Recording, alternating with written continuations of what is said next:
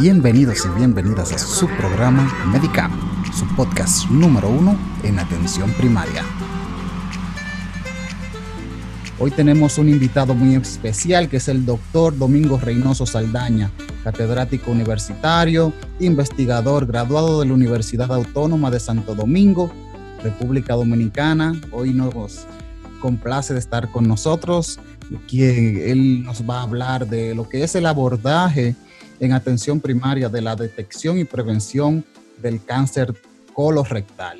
Bienvenido, doctor Reynoso. Muchas gracias por la invitación, doctor Pérez. Cuéntenos, que, sé que esto es un tema eh, muy amplio y de verdad le agradezco que haya tomado el tiempo de hablar con nosotros. Yo sé que hay mucha información que compartir, pero eh, ¿qué sería lo básico eh, que nosotros deberíamos de tomar en cuenta en, de acuerdo a la epidemiología para, tomar, para entender de raíz ¿Por qué es importante? ¿Cuáles son los números que hacen que esto sea eh, tan importante, que haya que prestarle atención? El cáncer colorectal sigue siendo el tercer cáncer más común y la tercera causa más común de mortalidad relacionada con cáncer en hombres y mujeres aquí en Estados Unidos. Y a nivel mundial, según datos de la Organización Mundial de la Salud, en una base de datos llamada Globocan, se encuentra como el tercer cáncer más comúnmente diagnosticado en hombres y el segundo en mujeres. Por ejemplo, en el 2018, reporta esta base de datos de la OMS, eh, se diagnosticaron 1.8 millones de casos nuevos y aproximadamente 861 mil eh, personas murieron debido al cáncer colorectal. En cuanto a la, a la estimación de los casos nuevos para el 2020, la Sociedad Estadounidense del Cáncer estima que se diagnosticarán unos 147.950 casos nuevos de cáncer de intestino grueso en los Estados Unidos y de esos, eh, 104.610 corresponden al cáncer de colon y el restante al cáncer de recto. En cuanto a la mortalidad, ellos mismos estiman que van a morir debido a cáncer colorectal 53.200 personas en Estados Unidos. Generalmente la data del cáncer de colon y del cáncer rectal se combinan. Entonces, por eso vamos a estar hablando de cáncer colorectal, porque hacer la distinción es bien difícil cuando se trata de colectar la data. En cuanto, en cuanto al, al razonamiento que sustenta las pruebas de detección del, del cáncer colorectal, nosotros debemos entender cuál es la historia natural del cáncer colorectal y de los pólipos de colon. Por ejemplo, la mayoría de los cánceres colorectales surgen de pólipos del colon adenomatosos. Esos, esos pólipos empiezan como protrusiones pequeñas de menos de 8 milímetros, luego se tornan más grandes más de 8 milímetros, luego ocurre displasia hasta que eventualmente se forma el carcinoma. Con referencia a la patogénesis molecular de la formación del cáncer colorectal, podemos, podemos distinguir varias vías. Una de esas vías es la secuencia adenoma-carcinoma. Eh, eh, la secuencia adenoma-carcinoma como su nombre lo dice, es una secuencia que va desde aumentar el riesgo de la formación de un pólipo adenomatoso, luego va la formación del pólipo adenomatoso y luego de ese pólipo adenomatoso se forma el carcinoma, que en este caso es el, carcinoma colorectal. A través de, de, de, esos eventos, en esa secuencia, ocurren varias mutaciones de genes que voy a mencionar. Por ejemplo, está la mutación del gen APC, está la mutación también del gen KRAS y está la mutación del gen TP53. La mutación del gen APC se relaciona con un incremento en el riesgo de la formación de un pólipo adenomatoso. Este, este gen que codifica la proteína APC es muy importante porque esa proteína promueve la destrucción de, una sustancia llamada beta-catenina y cuando, es, cuando esta, esta proteína se encuentra, se encuentra deficiente, la beta-catenina se acumula, se transloca en el núcleo y esto genera que se una a, factores en el núcleo como el TCF, lo cual activa eh, Nuclear Transcription Factors, factores de transcripción nuclear, como lo son el MYC y la ciclina D1. Entonces, con esto va a haber un aumento en la, proliferación celular y por ende va a haber un aumento en el riesgo de la formación de adenomas, eh, de pólipos adenomatosos. También hay que mencionar la mutación del gen KRAS. Este, en este caso lo podemos relacionar con la formación del pólipo adenomatoso per se. O sea, se ha encontrado que en un, que en un porcentaje bien alto de los pólipos adenomatosos hay mutaciones de este gen KRAS y luego de ese pólipo adenomatoso viene el carcinoma, en el cual en un porcentaje bien alto, un 80% más de esos eh, carcinomas, se ha encontrado que hay una mutación del gen TP53. Entonces, recapitulizando, podemos decir que la mutación del gen APC se relaciona con el aumento en el, en el riesgo de poder desarrollar el pólipo adenomatoso. La mutación del KRAS para la formación del adenoma y la mutación del TP53 para la formación del carcinoma. Otras vías son, por ejemplo, las que están relacionadas con la inestabilidad microsatelital. Esos microsatélites son secuencias de nucleótidos en la cadena de ADN que se repiten de manera adyacente y cuando están presentes esto nos dice que hay un problema y este problema puede estar relacionado con enzimas relacionadas con la reparación del mal apareamiento de las hebras de ADN. Esa es otra vía eh, que, por ejemplo, está explicada en, el síndrome de Lynch. Solo para dar un ejemplo de dónde ocurre esto.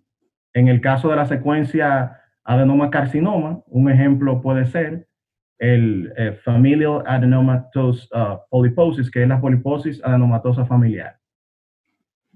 Bueno, en cuanto a los pólipos de colon, estos deben ser biosados porque la apariencia macroscópica no distingue de manera confiable los pólipos adenomatosos, que son los que hemos estado mencionando, de los pólipos hiperplásicos. Entonces, ¿qué pasa? Estos pólipos adenomatosos son los precancerígenos, los hiperplásicos no tanto, a menos que se formen como lesiones cerradas. Cerrada viene de sierra por, la, por los dientes que tienen similares a la sierra, y estos sí pueden tener ya una, una implicación más eh, premaligna.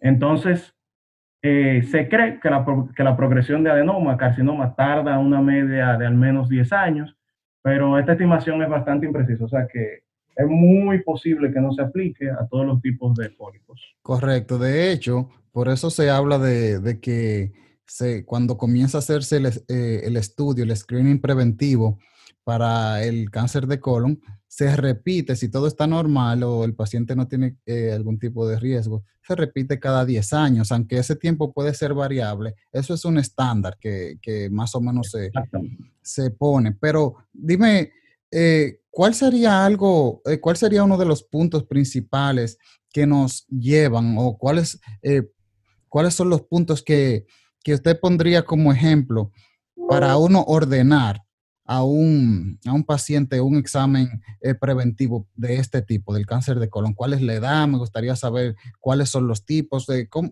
vamos a ver cómo, qué nos tiene de nuevo de esta área. Bueno, antes de mencionar esto, dentro de los beneficios de estas pruebas de, de detección, okay. está que la prueba de detección del cáncer colorectal mejoran el pronóstico de la, enfermedad porque identifican el cáncer, pueden identificar el cáncer colorectal en un estadio temprano. También estas pruebas de detección pueden prevenir el cáncer colorectal porque, colorectal porque pueden identificar lesiones premalignas como lo son los pólipos adenomatosos. Y de hecho, cuando se realiza la colonoscopia y se encuentran estos pólipos, deben de ser extirpados, eh, lo cual tiene algo de terapéutica, ya que si son pólipos adenomatosos está preveniendo la formación de un carcinoma colorectal. En cuanto a, la reducción de la mortalidad específica por cáncer colorectal con ciertas pruebas de detección, varios ensayos clínicos aleatorios han demostrado que sí se puede lograr una reducción de la mortalidad específica con cáncer, con cáncer por cáncer colorectal con la prueba, por ejemplo, de sangre oculta en heces a base, a base de guayaco y también con la sigmoidoscopía flexible. No hay ningún ensayo clínico aleatorio sobre la eficacia de la colonoscopía para reducir la mortalidad específica de cáncer colorectal, pero ciertos estudios observacionales sí eh, soportan que la colonoscopía efectivamente puede reducir la mortalidad específica por cáncer colorectal. Sin embargo, se necesitan todavía más estudios de cohortes prospectivos para demostrar esa disminución en el caso de la colonoscopía. Correcto. Y no, y haciéndose la colonoscopía simplemente eso no te va a quitar que tú tengas o no alguna, algún tipo de, condición, algún, algún, tipo de daño eh, celular y cambios que sean eh, eh, importantes. Entonces, lo que hace el cambio es cuando el, el, que está haciendo el estudio encuentra estas lesiones y puede entonces eliminarlas. Porque hay gente que dice, si no me va a cambiar el resultado, que yo me haga una colonoscopia, ¿para qué la voy a hacer? O sea, el punto de la colonoscopia sería, seguiría siendo la detección y la prevención de este tipo de, patologías, como es el cáncer colorectal. Exactamente. Y de hecho, las pruebas de detección eh, se utilizan en muchos contextos y aquí no es nada diferente. O sea, cuando uno realiza una prueba de detección, uno quiere que esa prueba tenga la mayor sensibilidad posible porque tú quieres tener la menor cantidad de falsos negativos posible. También viene en juego la identificación, la interpretación del resultado de la prueba que se utilice, y ahí tenemos que tomar como referencia la probabilidad pretest y la probabilidad post-test.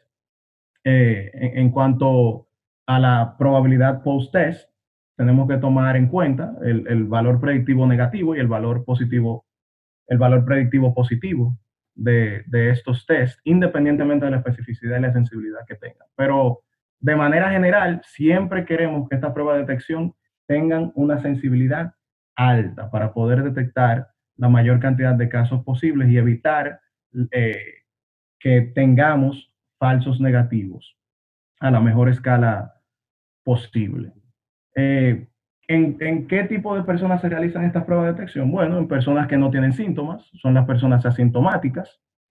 Eh, también se puede realizar en personas presintomáticas, personas en el momento que las cuales en el momento de realizársele la prueba no tenían síntomas, pero posteriormente eh, desarrollan síntomas. Y como se mencionó anteriormente, realizándose esa prueba en, estos en estas personas asintomáticas se busca detectar de manera temprana un cáncer colorectal o detectar lesiones premalignas como pólipos adenomatosos. Como toda prueba invasiva, eh, la cual es el caso de la colonoscopía, específicamente hay daños asociados a estas pruebas de detección. Entonces, ¿cuál es uno de los daños asociados, de, los riesgos asociados? Bueno, la perforación. Y aunque en, ciertas, en ciertas ocasiones se prefieran otras pruebas de detección diferentes a la colonoscopía. Cuando esas pruebas dan un resultado positivo, entonces se tiene que realizar de todas maneras la colonoscopía y como quiera viene el riesgo agregado de perforación. Perfecto. Wow. Mucha información eh, importante en este punto. Eh, estos pacientes normalmente eh, pueden tener dificultad en ocasiones para, para hacerse este tipo de pruebas, ya que hay algunos lugares que son de difícil acceso, pero mencionó con anterioridad lo que es el, estudio de sangre oculta en heces fecales. Entonces, eh, esto, aunque no es igual que estar dentro de la vía y encontrarse con una lesión y verla y tomar biopsia, es algo que también ayuda en lugares que son de poco acceso y que hay gente que de verdad nunca en su vida va a tener una va a tener acceso a hacerse una colonoscopia, pero eso no quita que la persona pueda tener acceso a alguna forma de prevención, ¿correcto? Así es. De hecho, voy a volver a la pregunta que me hiciste, porque sí la recuerdo, que con relación a cuáles son esas pruebas de detección importantes. Ah, sí, claro. te voy a mencionar que sí, tienes razón. Y de hecho, yo, o sea, esas pruebas se agrupan en tres grandes grupos, que son pruebas, pruebas de heces, pruebas de visualización endoscópica y las pruebas de, visualización radiológica. En, el, en cuanto a las pruebas de heces, que son algunas de las que tú estabas mencionando, podemos hablar de la prueba inmunoquímica fecal. Y esta prueba, por ejemplo, tiene las ventajas de que la muestra se realiza eh, en, una sola toma y se realiza en la casa, la muestra de las heces. O sea que es fácil, es seguro, es conveniente y no se ve afectado por la dieta ni los medicamentos. En cuanto a la desventaja que tiene esta prueba es que debe repetirse anualmente y un resultado positivo de la prueba requiere una colonoscopía. Otra prueba de heces es la prueba de sangre oculta en ese, como estaba mencionando, que es una prueba excelente para contextos en los cuales los recursos estén limitados y no se tenga acceso a una colonoscopía, porque es un procedimiento bastante caro y, hay hospitales en zonas rurales que no cuentan con los recursos de tener los equipos necesarios para realizar, para realizar colonoscopía, y entonces pueden recurrir a esta prueba de sangre oculta en heces con, a base de guayaco. Una de las ventajas de esta prueba es que la colección de heces se hace en el hogar también, es bien fácil, es bien conveniente. De la desventaja, de nuevo, es que debe repetirse anualmente, tiene ciertas restricciones dietéticas para realizarse la prueba, requiere tres muestras y un resultado positivo, como el caso de la prueba inmunoquímica, requiere una colonoscopía también. Otra prueba de heces que se puede mencionar, la prueba de ADN en heces multidirigida. Esto, esta es multidirigida porque aborda ciertos aspectos, la identificación de mutaciones en el gen Carras, identificaciones de biomarcadores eh, de metilación y también la combina con la prueba inmunoquímica fecal. dentro de las ventajas que la, que la colección de ese se hace en el hogar también, al igual que las otras que mencionamos. Dentro de las ventajas es que es relativamente cara en, en comparación con otras pruebas de ese. En cuanto a las pruebas de visualización endoscópica, uno de los el gold standard es la colonoscopía.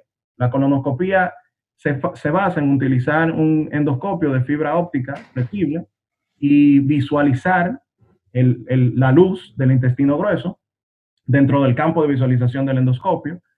Eh, es, la, es una de las pruebas que tiene la mayor sensibilidad y de hecho es la prueba que se utiliza en los estudios para demostrar la efectividad de otras pruebas de detección.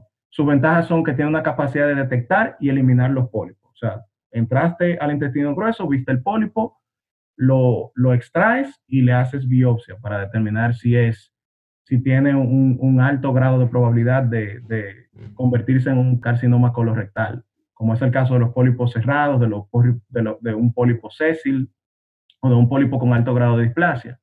Otra ventaja es que visualiza todo el colon, y, pero, una, pero dentro de las desventajas está que requiere una preparación intestinal completa, requiere de 20 a 30 minutos más el tiempo de recuperación y el paciente no puede conducir ni regresar al trabajo si se le administra la sedación, que generalmente se seda en estos pacientes para este estudio. Otro estudio de visualización endoscópica es la sigmoidoscopia flexible. Es más seguro, generalmente, más seguro en el sentido de que se relaciona con menos, con, con menos complicaciones como la perforación eh, es un poco más conveniente porque generalmente no requiere sedación, tarda menos tiempo en comparación con la colonoscopía, pero dentro de las desventajas que tiene es que requiere preparación intestinal con enema y solo se visualiza el tercio distal del colon, no se visualiza el colon completo, como es el caso de la colonoscopía, que de hecho va hasta la parte distal del ilio. Hay otras pruebas de visualización radiológica, como son la colonografía por tomografía computarizada, es una tomografía computarizada que te da un detalle de la estructura del intestino, pero no tiene una, sensibilidad tan alta como la colonoscopía. Wow, increíble eh, que, podemos que podamos tener tanta disponibilidad de, opciones, o sea, tener estas opciones, saber que existen. Eh, sin embargo, sabemos que hay muchos lugares que van a estar limitados, y pero es como quiera, muy bueno que el médico de atención primaria, el médico que está frente a frente, eh, viendo la cara del problema, y es el médico que también puede prevenir este tipo de situaciones. Y también me gustaría hablar de, lo que es también la prevención, si hay alguna forma eh, que nosotros podamos eh, hablar de estos factores de riesgos cómo podemos prevenirlos y cómo podemos, cómo podemos eh, ayudar al paciente eh, en una etapa temprana antes de que se desarrolle este tipo de patología. Sí, eso es bien importante. De hecho, con la detección eh, se previene de cierta manera y cabe, cabe destacar ciertas recomendaciones de, de la guía del Grupo de Trabajo de Servicios Preventivos de Estados Unidos, en la cual la detección del cáncer colorectal, las pruebas de detección deben de comenzarse a los 50 años de edad para personas de riesgo promedio y continuar hasta los 75.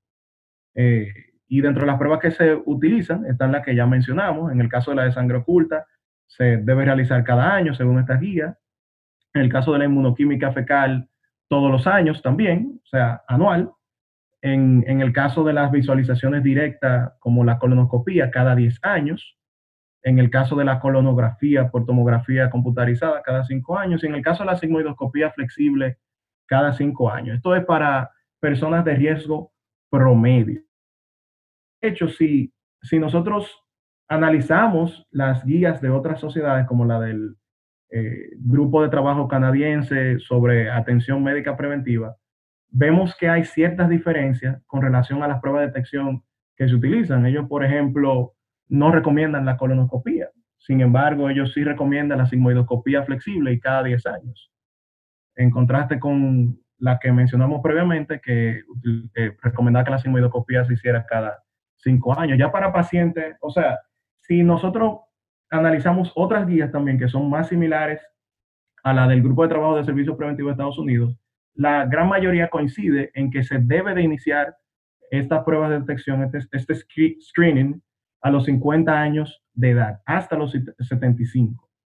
En, en el caso de pacientes con alto riesgo, generalmente se recomienda que estas pruebas de screening se inicien a los 40 años de edad o si tienen un familiar de, eh, bien cercano, como un padre, un hermano o, hijos, que hayan tenido eh, historia de cáncer colorectal, bueno, pues entonces se le realiza 10 años antes de la edad en la que ese familiar se diagnosticó con cáncer colorectal o a la edad en que se diagnosticó con un pólipo adenomatoso, cualquiera de las que sea más temprano, a los 40 años, como ya yo mencioné. Entonces, volviendo a tu pregunta de la prevención en cuanto a otros factores, aparte de utilizar la detección para prevenir, con de diagnóstico, con de detección, de screening, eh, podemos mencionar la, ingesta de colesterol y grasas, el consumo de café, la ingesta de lácteos, fibras. En el caso de, la ingesta de colesterol y grasa, eh, se, ha, demostrado en, ciertos estudios que sí duplica el riesgo de cáncer colorectal. El consumo de café realmente no cambia nada, según los estudios disponibles. La ingesta de lácteos eh, tiene, disminuye el riesgo de desarrollar cáncer colorectal y la fibra, la ingesta de fibra realmente no reduce el riesgo según la data disponible. Ahora, en cuanto a la ingesta de carne roja, es importante destacar que sí aumenta el riesgo de cáncer colorectal, según los estudios. La ingesta de alcohol también aumenta el riesgo, así como fumar cigarrillos. Un dato bien interesante en cuanto a medicamentos que pueden prevenir el cáncer colorectal es la aspirina. La aspirina, en, aunque la data es conflictiva, la, la mayoría de análisis arrojan evidencia de que sí disminuye el riesgo de desarrollar cáncer colorectal. El, razonamiento detrás de esto es que en, el desarrollo del carcinoma, de la lesión adenomatosa del pólipo, se visualizan, eh, se, ha encontrado eh, que la, la, COX, la enzima ciclooxigenasa, tiene un rol importante, entonces por ende, eh, utilizar aspirina se, se, supone que sí puede disminuir el riesgo de desarrollar este tipo de, de cánceres. Pero como algunos pacientes tienen más riesgos que beneficios tomando aspirina y no se está claro en cuanto a cuál es la dosis que se debe tomar. No se recomienda en personas que tienen un, riesgo promedio de desarrollar cáncer colorectal. Qué bueno, eh, de verdad, mucha información importantísima y de verdad agradecemos. Vamos a recapitular rapidito porque de verdad es una información eh, importante, genial y de verdad que deberíamos de estar prestándole atención y usándola día a día, porque esto es uno de, los, de los cánceres que diezman nuestra población cada año. Y de verdad, recordemos, la, el, el, el screening, el tamizaje para el cáncer colorectal es importante. Si no puede hacerse una colonoscopía o sigmoidoscopía, puede hacerse un examen de sangre oculta en las heces fecales y no hay disponibilidad del estudio histoquímico. Entonces, simplemente buscar formas y recordar que hay, que con un cambio de la dieta, un cambio de, de, nuestro día a día, de un poco de ejercicio, eh, disminuir los factores de riesgo que son de verdad determinantes y que pueden cambiar, como el consumo de, alcohol, el consumo de cigarrillo y otras sustancias que no son eh, de bien para nuestro cuerpo. Y también recordar que ese punto de, la, de lo que es la aspirina y los eh, algunos tipos también de, de, eh, de NSAIDs, de medicamentos que son... Antiinflamatorios no esteroides. exacto, antiinflamatorios no esteroides, correcto. Estos medicamentos también, ellos sí, ellos son importantes y se pueden usar y eh, les animo a nuestros colegas en donde quiera que se encuentren que aparte de escuchar esta información, infórmense un poco más, vayan a buscar las actualizaciones que hay de, en esta área. Y recuerden que todo esto es por un bien común y es el bien de nuestros pacientes, es el bien de nuestra comunidad. De verdad le agradecemos hoy al doctor Domingo Reynoso por, participar con nosotros. Y de verdad eh, esperamos tenerlo nuevamente por acá esto es un tema muy interesante y el doctor Reynoso estaba loco por meterse profundo en, en, química, bioquímica, en histología, esas cosas así. El doctor es un amante de las ciencias y de verdad yo sé que por ahí era que él se quería ir también compartir más. Pero esto es un tema breve y esperamos que hayan disfrutado. Pasen buen resto de la semana y así ha sido este programa. Bien, gracias.